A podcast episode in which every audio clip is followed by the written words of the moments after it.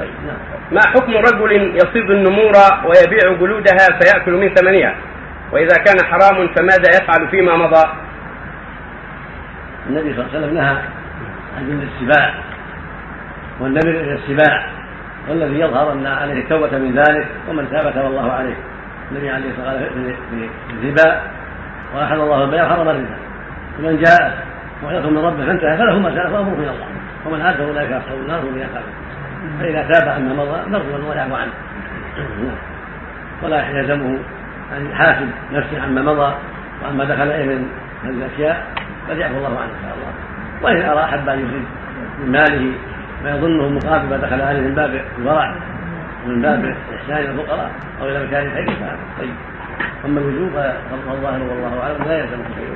لأنه فعله عن جهالة وعن قلة علم فلما جاءه العلم انتهى وتاب الحمد لله.